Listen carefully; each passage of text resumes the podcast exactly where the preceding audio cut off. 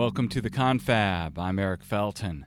This is where the editors and writers of the Weekly Standard get together to talk about what's in the magazine, what's in the news, and whatever else may be on our minds. Fred Barnes is here to talk about a young, up and coming politician who could make the difference between whether Republicans hold the Senate in 2018 or not. Then we're going to talk with Ethan Epstein about how uncomfortably close North Korea is getting to having ballistic missiles that could reach America. And Phil Terzian is going to tell us about a recently resolved case of innocent daycare workers caught up in the national madness of accusing kindergarten teachers of ritual satanic child molestation. All that coming up on the confab.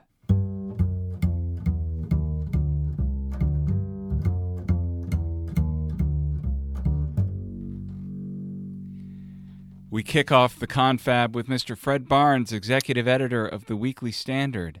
Fred, how you doing? I'm doing fine. So always a pleasure to have you here on the confab. Well, I never miss a chance. Now you're writing in the magazine this week about a relative newcomer to politics, Mm-hmm.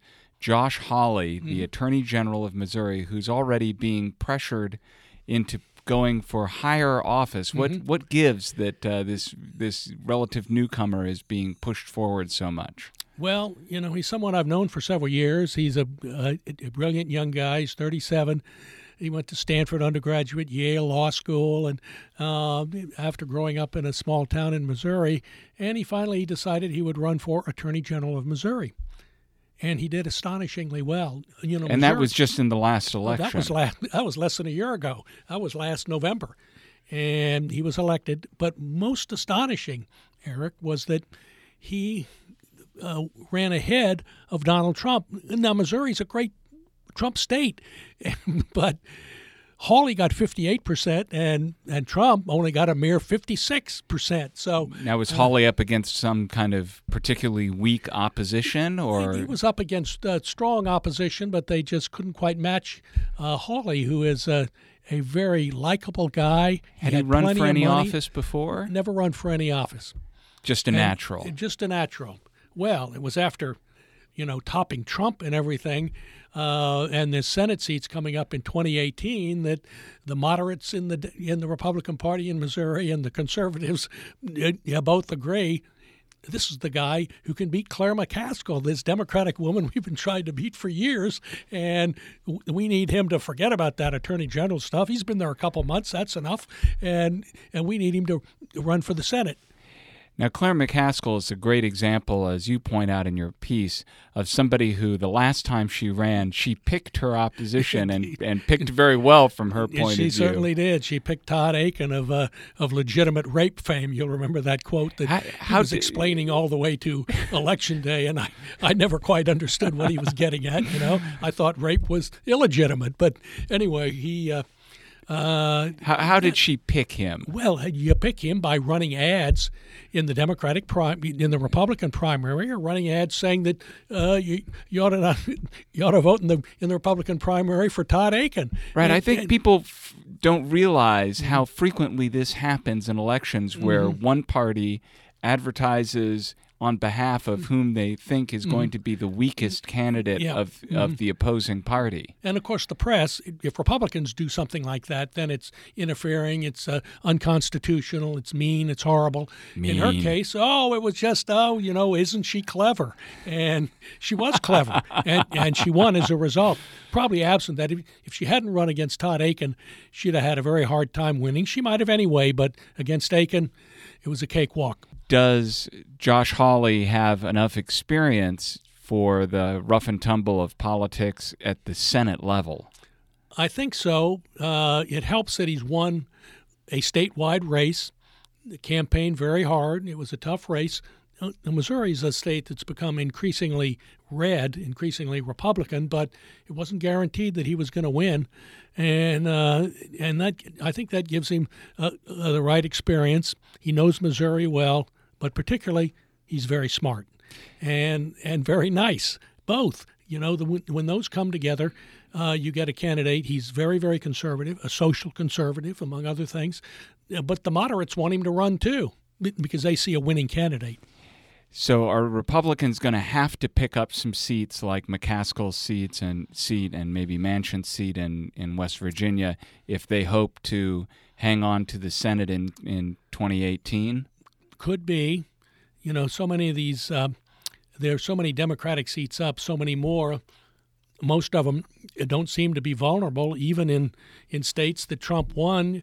You look at uh, Senator Heidi Heitkamp, a Democrat in North Dakota. Republicans can't find a candidate to run against her. Hmm. Um, in other states. they states, don't have any attorney generals, and they they must have them, but I guess they're not the uh, uh, quite at uh, Josh Hawley's level. Um, and and that's true in some of these other states, but Missouri uh, look like really looks like it's going to be a different one. That will be a great a race that'll get a lot of attention. Uh, Claire McCaskill is I wouldn't call her a, a, a, terribly high profile figure in Washington, but she's pretty well known, and uh, so so that's going to be a terrific race. You know, one of the things I've thought that being likable is a great attribute in politics. And if you're smart and likable, uh, I think you're ahead of the game. Might go places. Yes. One of the things you write in the piece that I found particularly interesting was the extent to which being an attorney general is now the stepping mm-hmm. stone to higher office. Well, it is. You know, uh, attorney generals in most states, or I should say, attorneys general. Yes, we'll get the grammar police here at the confab. being the plural. Um, uh, are on their own. Uh, you know, I used to think before I knew more about this that they, gee, the attorney general, he works for the governor, right? In most states, uh, they do not. They're elected separately, uh, so they're on their own, and they really uh, developed a, a, a, strong role for themselves, uh, these Republican AGs, during the Obama administration, because they could uh, sue the Environmental Protection Agency, they could sue other uh, uh, things uh, against things that Obama had done in other areas as well. And, and a lot of them became well known. There's Scott Pruitt AG of Oklahoma, and now the head of the Environmental Protection Agency. Uh, and and there's a, a, Luther Strange, someone I've known for many years, who is now uh, a senator from Alabama, appointed by the now departed governor. Uh, and and so other attorney generals, attorneys general, are planning on running next year. So it's a it's a great platform and we will expect to see a lot of Democratic talent come up the same way because now we'll have attorneys general on the Democratic side who are who are making their name by opposing Trump on. They on have everything. finally figured it out. Republicans were way ahead of them in in uh, acting uh, collectively uh, among the Republican AGs and and moving against Trump in many different areas, and the Democrats were sort of uh, looking out, uh, looking on them, sort of uh, quizzically, didn't know quite what was going on. They finally figured it out that if they band together, they can be a very strong force, and they'll do exactly what you were referring to, Eric. File suit against various things that uh, Trump has done, and they've already started. All right. Well, Josh Hawley, Attorney General of Missouri, a talent to keep an eye on in the Indeed. coming election season. Fred Barnes, thanks for joining mm-hmm. us on the Confab. Always like it.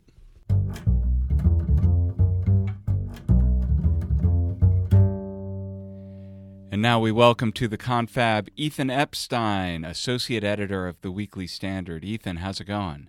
Okay, I always feel like I'm here discussing grim topics, but uh, well, that's apparently what, that's my cross here. So that, that's what you get for having a, a beat on the North Korea beat. Yes, I know. I need. I, I, why can't I be on like the South Korea beat, the happy beat, the K-pop beat? Yeah, exactly.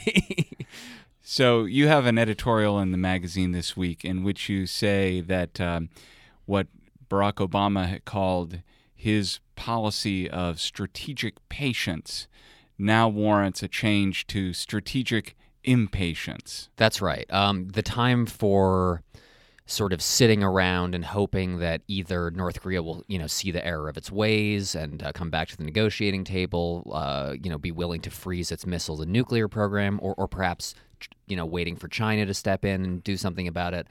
Uh, that time has passed. Um, you know, they now have the capability to launch a missile that will hit Alaska. Everybody that follows this closely agrees that within a year or two, they'll quite likely have the ability to launch a nuclear attack on a major city in the continental United States. Uh, no one's saying they're going to, but they'll have that ability, which really changes the calculus. So if we're going to stop that from happening, uh, now's the time.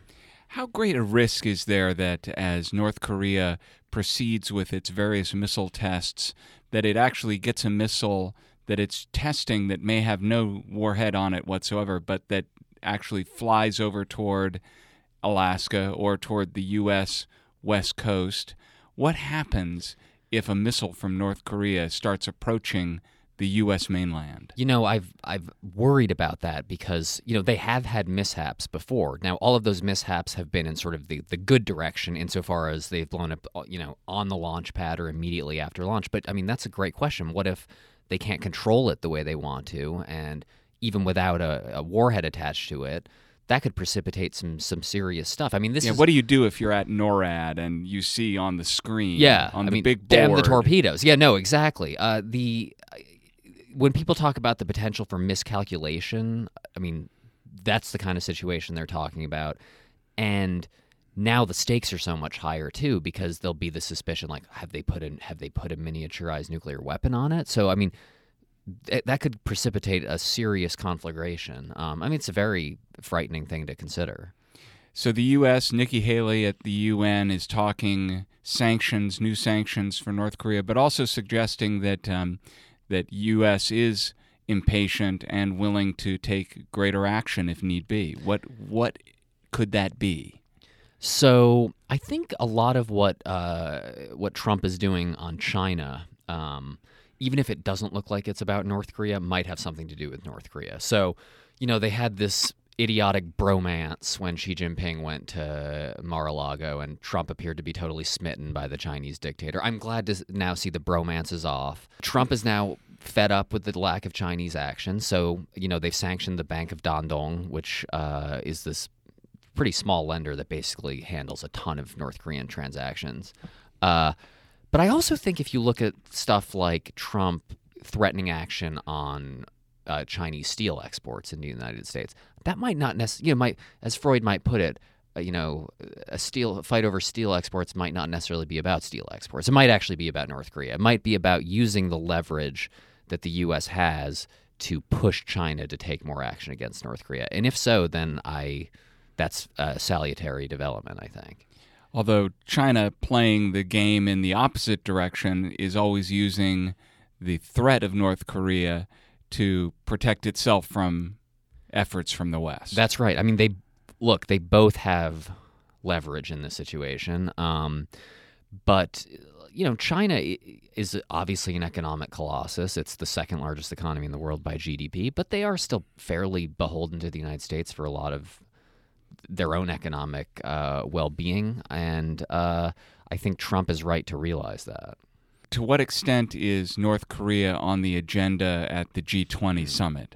Well, I, I mean, I, I, think it will be near the top. Um, this will be the first, uh, you know, obviously since the missile launch just happened last week, this will be the first opportunity for all these people to be together to discuss it, and people sort of on the opposite ends of the issue. Obviously, China will be there. Russia, who have not been particularly helpful on North Korea, will be there.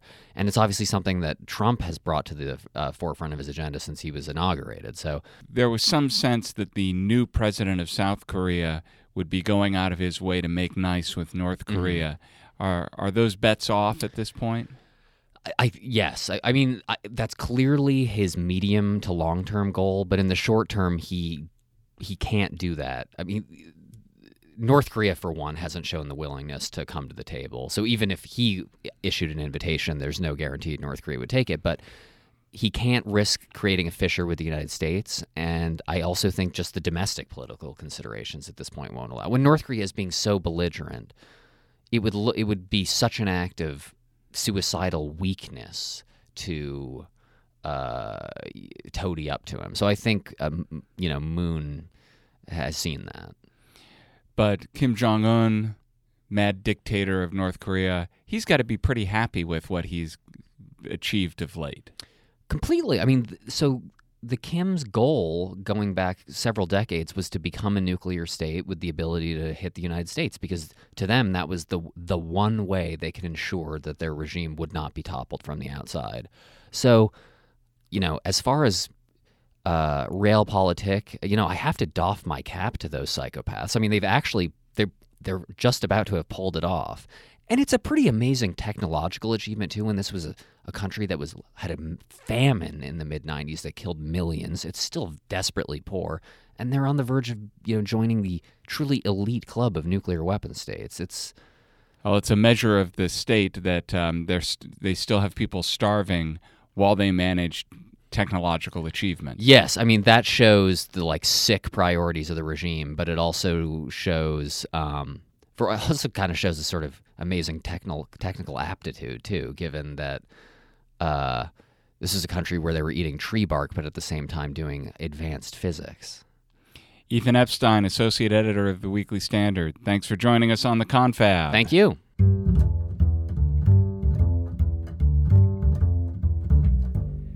And now we're joined on the confab by Phil Terzian, senior editor of the Weekly Standard. Phil, welcome to the confab. Delighted to be here. Well, you're writing this week in the magazine about um, the legacy of what a tough time it was to have a daycare facility in the 1980s. Um, in particular, the case of Fran and Dan Keller, uh, recently fully exonerated. Tell us their story. Well, they were a couple in Austin, Texas, who had a daycare center in their house, and they were. This was in the early 1990s. They were accused of molesting their charges and performing satanic sexual abuse rituals and so on. And of course, this was an era in America for about a decade, beginning in the mid 1980s, when such accusations were flying around um, uh, with considerable frequency, and, and, and, flying around is is an, operative term because among the kinds of allegations that were regularly made in these cases, which were brought across the country to daycare providers, completely unrelated to one another, uh, but very similar charges, but that that people levitated were among the things being charged. Yes, well, satanic rituals was a was a serious concern. I mean, even around here in Fairfax County, um, uh, Virginia, we would have um, Fairfax County policemen would talk to elementary school students about uh, signs of satanic uh, uh, belief and rituals that were going on. This was a this was a, a, a real threat that was taken quite seriously in some quarters. The problem is that it took a very serious turn in the in the mid 1980s when the f- the first case, which was in Los Angeles, uh, involving a family called McMartin, were charged with all manner of sexual abuse and child molestation, and among the many um, uh, uh, examples were the levitation of one of the teachers around the schoolhouse.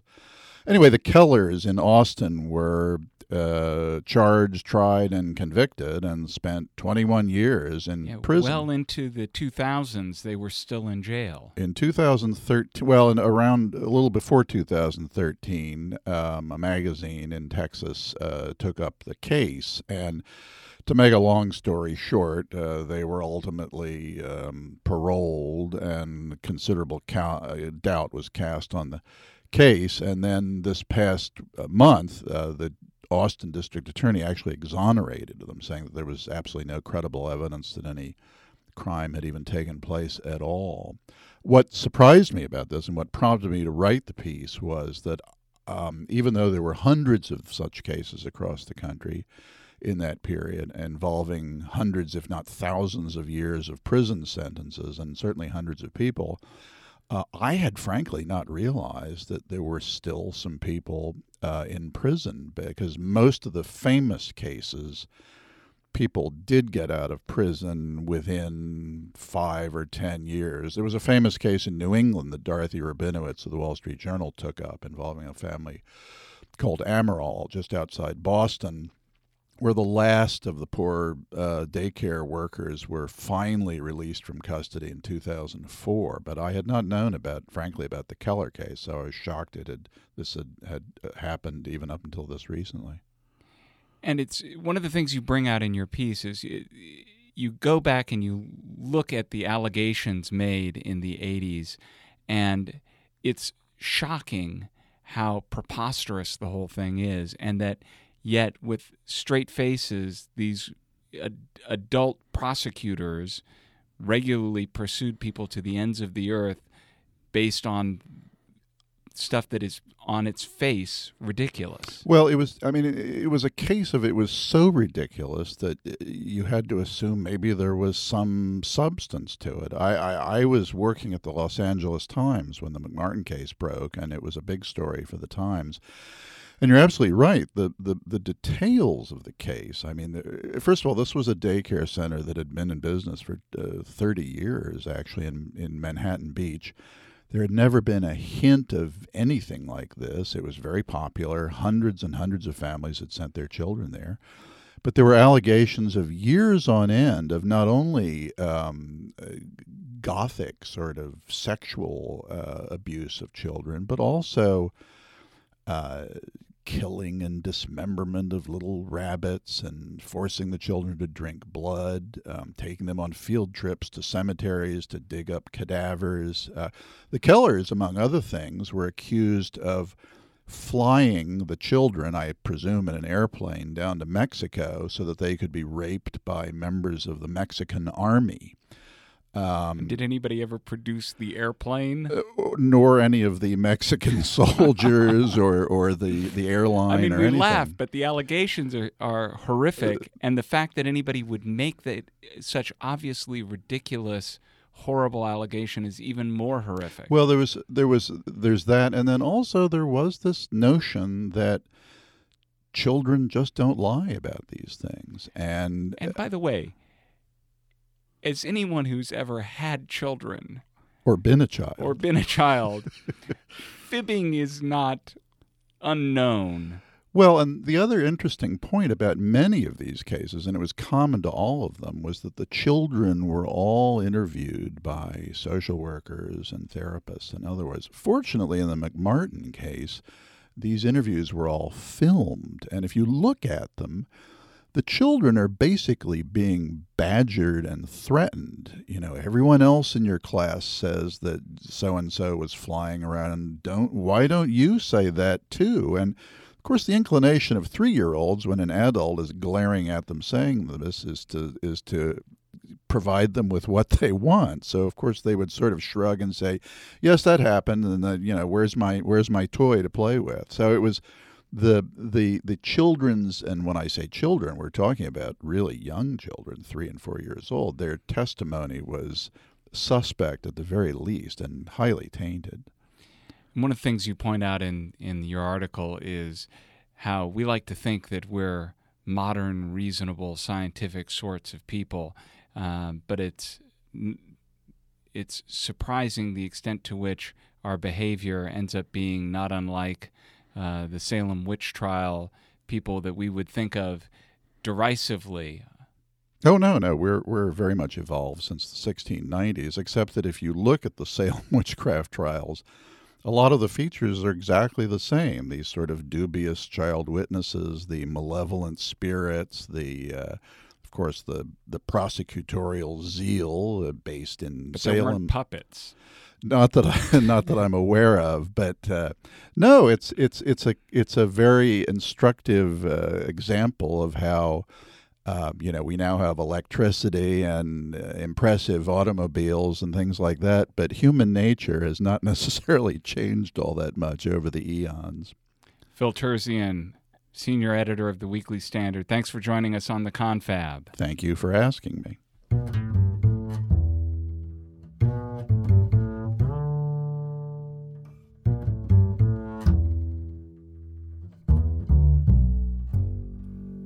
That's it for the Confab this week. Be sure to tune in to the Confab every week. Just go to iTunes or Google Play for a free subscription or go to our website, weeklystandard.com. Thanks so much for listening. I'm Eric Felton. Catch you next time.